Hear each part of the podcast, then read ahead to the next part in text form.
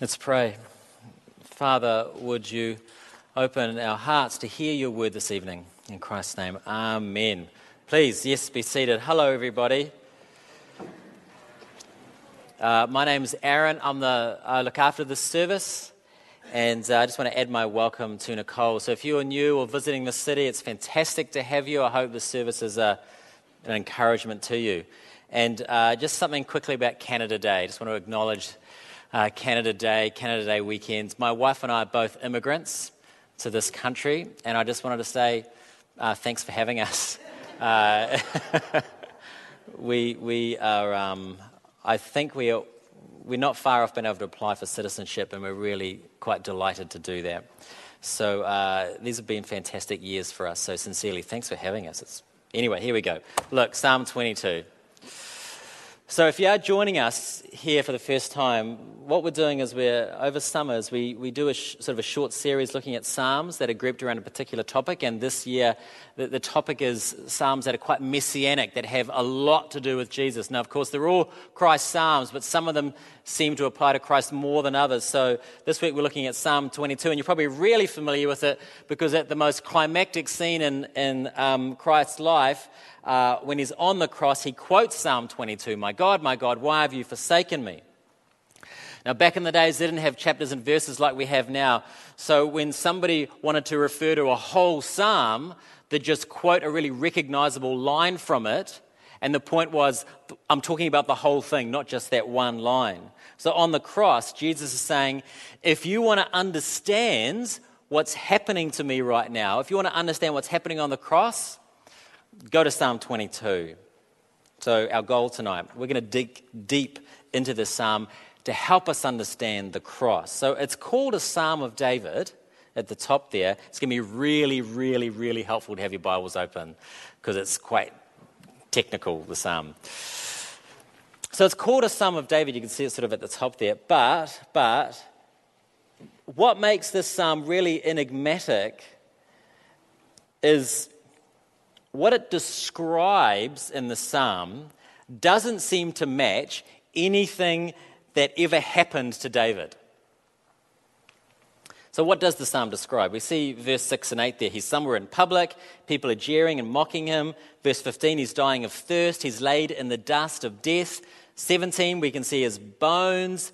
16, he's being pierced by something. 18, people are gambling over his possessions, which is what, what people did when somebody was killed.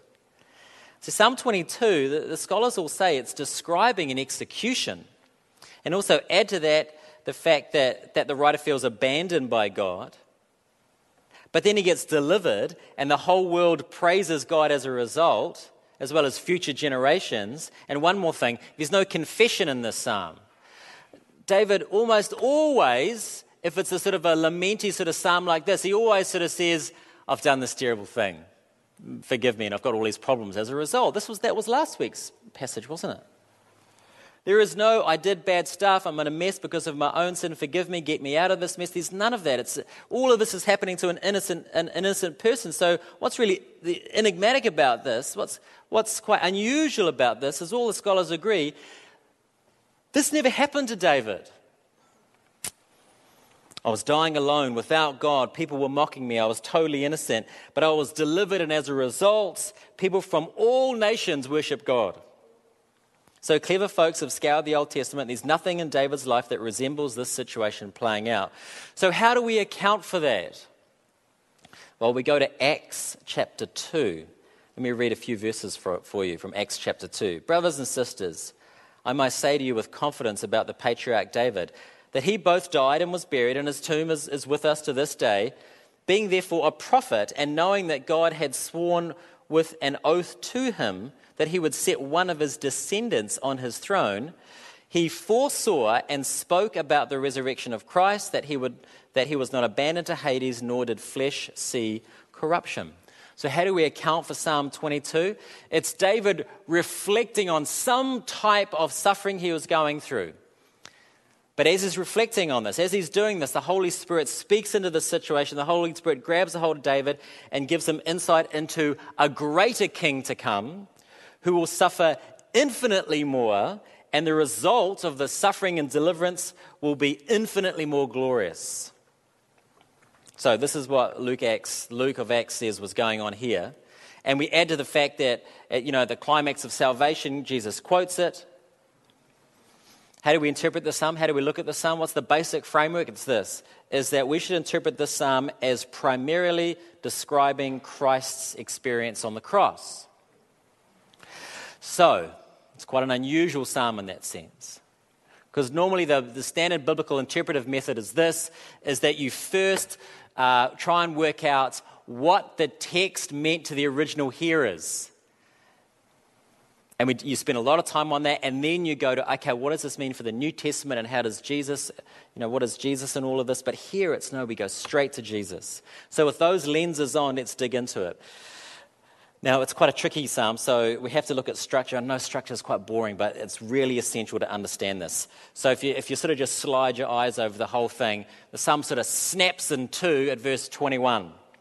So, the first sort of two thirds are lament, which is um, why we, you know, why we did some very appropriate lament um, singing this evening. The second part is praise. So we've got lament, and then it breaks at verse 21 and becomes praise. So what we'll do now is we're going to zoom in on just this first sort of two thirds, the lament part. And that breaks into six little movements one, two, three, four, five, six, okay?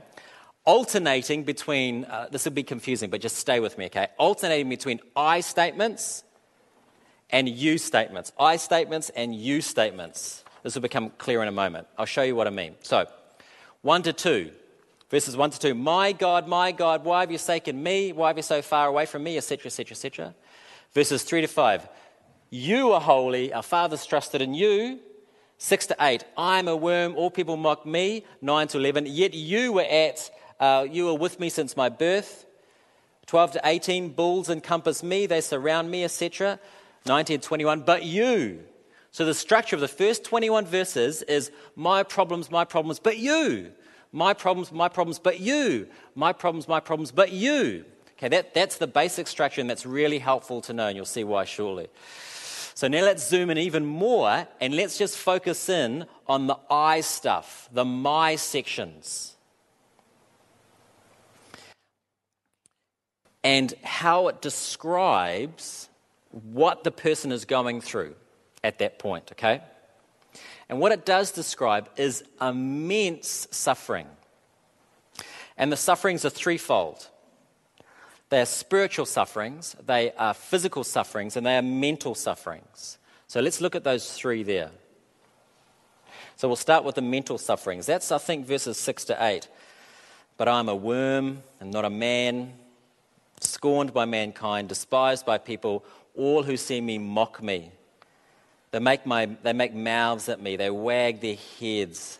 He trusts in the Lord, let him deliver him, let him rescue him, for he delights in him. Mockery and shaming is just an awful, awful thing, but very common. I think uh, the way our hearts are made up, um, we like to pull down people who make outrageous claims uh, claims like, I trust in the Lord. And in the age of sort of social media, uh, public shaming has become a bit of a fine art, I think. Social media has made it very easy to jump on the shame bandwagon. Wired magazine, which I, I love this magazine, it's great. They, they did this article a few years ago on, on this type of thing. And they said shaming, it seems, has become a core competency of the internet. And I, as I was sort of studying this passage, I, I, wanted to sort of do some reading and thinking about shame and mockery and, and what it does to us. And uh, some of you might remember Monica Lewinsky, who had an affair with uh, the then President Bill Clinton. This is 18 years ago, this is a long time ago. And it's only in the last few years she's actually sort of spoken up about what it was like to be shamed on such a public uh, platform, on such a public scale. And let me read just a couple of, couple of sentences from a TED talk here. She said, A marketplace has emerged where public humiliation is a commodity and shame is the industry. How is the money made? clicks. The more shame, the more clicks. The more clicks, the more advertising dollars. We're in a dangerous cycle. The more we click on this kind of gossip, the more numb we get to the human lives behind it. And the more numb we get, the more we click. All the while, somebody is making money off the back of somebody else's suffering. That's what she said. Now, we see that in our passage in verses 17 and 18. So Christ is on the cross. People are mocking him and shaming him. And what's happening at the foot of the cross? You can't get closer, right? At the foot of the cross, what's happening? Soldiers, numb to the torture they've inflicted, are kind of rolling dice to try and make a quick buck out of the guy's clothes. All that to say, that was a bit of an excuse, but all of it to say, the mental suffering was immense. David's looking into the future and he said that the, the suffering that I, turns out to be Christ, will experience will make me feel less than human. I'm a worm. I feel like a worm. This mental anguish is, is, is overwhelming his personhood. So, uh, Christ's suffering on the cross was mental, immense. It was immense. Uh, it was also physical. It's the second one I want to talk about. Physical. That's 12 to 18 verses 12 to 18. We'll come to that in a moment, but another little excuse here. So I've got this book on my desk that I've sort of thumbed through a bit. I need to read the whole thing. It's called The Body Keeps the Score. I don't know if any of you have read that book, but it's, it's a series of case studies in trauma and the effects on uh, the mind and the body. And the basic gist is that trauma rewires the brain and has this profound effect on the body. So, for children, for example, who've, who've experienced trauma, there's this lingering physical effect later on in life. So, a neglected child will subconsciously rewire their mind to tell their body to be on high alert the whole time. The body's on high alert the whole time. And these, so these stressed out little bodies become big, stressed out bodies that are tuned into the sort of fight or flight sort of situation, and, and it's linked to all sorts of diseases and illnesses. Or as a result of trauma, their bodies are numbed out, trying to keep themselves from the, kind of keep these memories at bay. And so numbed out, they can't engage in life's pleasures. And it was, it's been fascinating reading, actually. Um, I'd recommend the book to you. That. So, this physical trauma described in, in Psalm 22 was uh, brought about by mental and spiritual anguish. And as we read about it, it just sounds awful. Uh, Christ is not saying, you know, um, oh, my hands really hurt, my feet really hurt. I can't breathe very well. Listen to how he describes what's happening to him. Verse 14 I am poured out like water, and all my bones are out of joint. My heart is like wax, it's melted within my breast. My strength is dried up like a potsherd, which is like a little um, shard of a pot. And my tongue sticks to my jaws. You lay me in the dust of death. They've pierced my feet, my hands. I, count, I can count all my bones.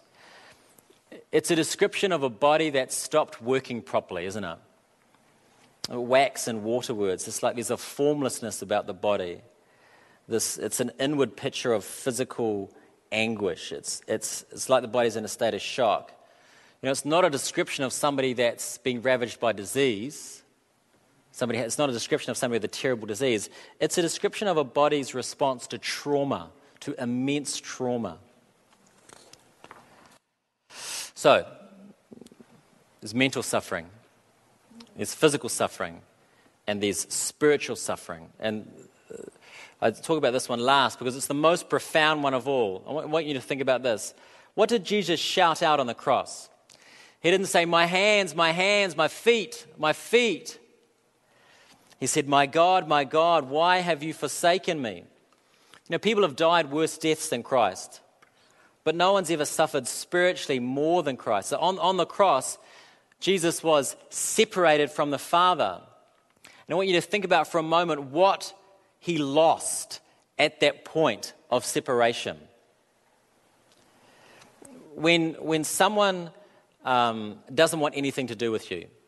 Like, you know, let's say on Facebook somebody unfriends you, or something, you know, it's like it makes you feel a bit sad. Or somebody at school or work doesn't, you know, all of a sudden stops talking to you. That makes you feel bad. like a close relationship, a breakup, uh, divorce, this is a horrible thing. It's terrible, like terrible things. But Jesus' relationship with his father was, was beginningless. And it was more intimate than any human relationship has ever been. And for the first time in eternity, Christ was separated from his Father. As he took the judgment and anger of God on himself, he was separated from the Father. So, whatever was happening to his body, it was, that was a flea bite compared to what was going on in his soul. So, those are the sufferings of Jesus as described in Psalm 22. And that's the I sections mental, spiritual, physical agony. And of those, the spiritual one was the worst. But what's remarkable about the Psalms is as he describes something awful thing that was happening to him, despite this suffering, Christ still declares his trust in his heavenly Father. So, very quickly, let's look at the you sections. As I said, there's these I and you sections, and they alternate.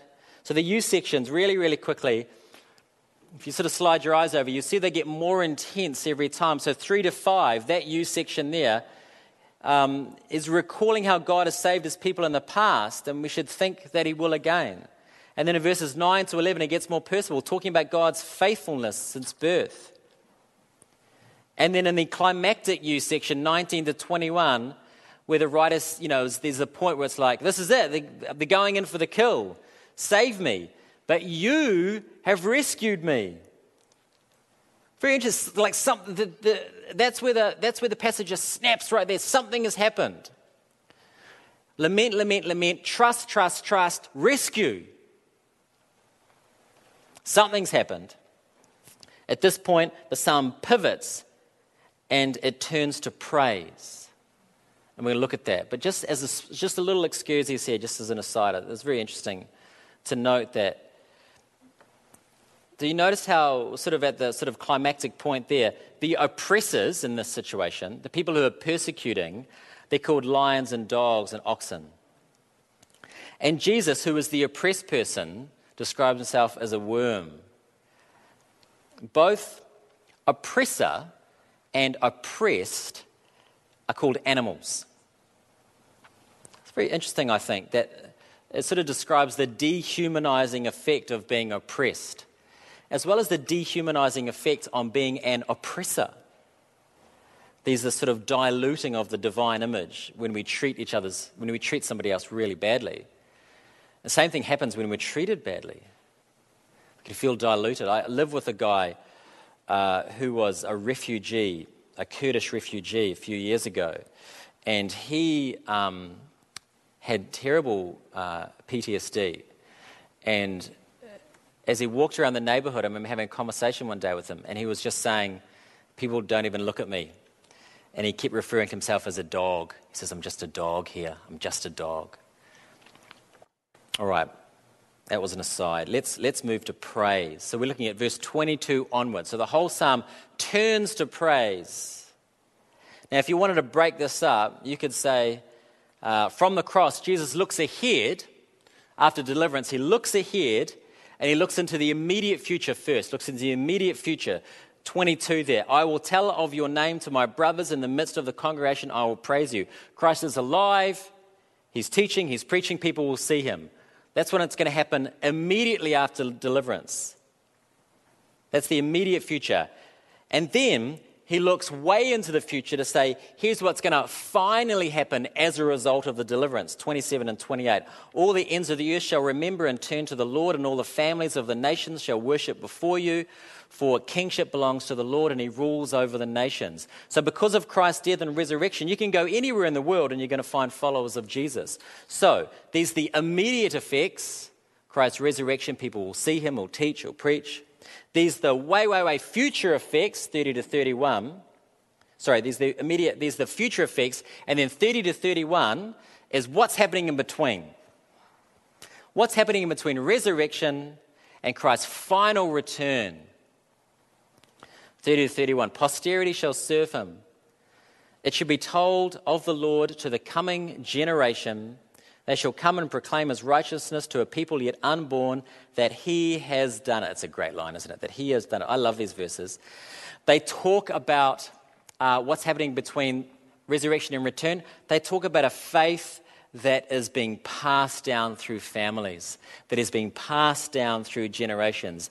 And it talks about that our children will continue to proclaim Christ. And what is it they're going to say about Christ? They're going to say, He has done it. He has done it. Christ has done it. He, Jesus, has done it. He has rescued us. I uh, particularly love this story because I've been having these great conversations with my daughter Sadie recently about faith. And she has no baggage about sharing her faith publicly with, with um, people. And I mean, she doesn't even think about sharing. She's just being sort of like a kid who believes in Jesus and is just sort of talking about it, right? Which is, which is a great model for us. She's not trying to manipulate anything or work some angles. She's just, it's just part of her life and she just brings it up a lot, you know. So we had a family over for dinner um, last week and they're not believers. And, and I said to them just before we ate, I said, listen, we say grace in our family. I, I just just wanted to give you a heads up. You don't have to do anything. You just sit there, you know. We're just going to thank God for the food. And, and, I, and I didn't want them to be embarrassed by this or feel awkward about this. And so I thought I'll, get, I'll ask one of my kids to say grace. So I said, okay, who wants to say grace? And Sadie said, I'll say grace. And I thought, okay, this would be great because there's the kid cuteness factor and uh, that'll take the edge off everything, you know. And, and, and I'm thinking that, Jesus, that Sadie will say, Thank you for butterflies and rainbows and the lovely food, you know. So, but no, she, she does this and she closes her eyes and bows her head and says, This is verbatim what she said Thank you, Jesus, you died on the cross for our sins. Thank you, you rose again. Thank you, you went to be with your Father in heaven. And thanks for the food. Amen. Isn't that great? Jesus looks ahead and he, and he sees an immediate thing happening as resurrection. He looks ahead a bit further and he sees faith being passed through generations. And he looks even further and he sees the whole world bowing down before him. Now let's close this up. Psalm 22, what does it do? What's it doing here? What's it doing in the Bible? It is giving us an insight into what Christ went through on the cross. And what do we learn? Christ was truly abandoned by his Father on the cross. And he was truly abandoned so that we would never be abandoned by God. Now, we can experience the apparent abandonedness of God, right? We can experience that. We can go through difficult things. We can go through dry spells, and it can feel like God is completely distant to us. But it's an apparent distance. God is still with us. God is closer than you can know. And He's closer than you can know, and He can live in your heart because Jesus went through a real abandonment of God for us so that we don't have to. So even though life can be really dark, God is still with us, and we can trust in that, and we can praise Him for that. Folks, this is the God described here that we can trust, isn't it? This is a God we can give our whole lives to. Amen.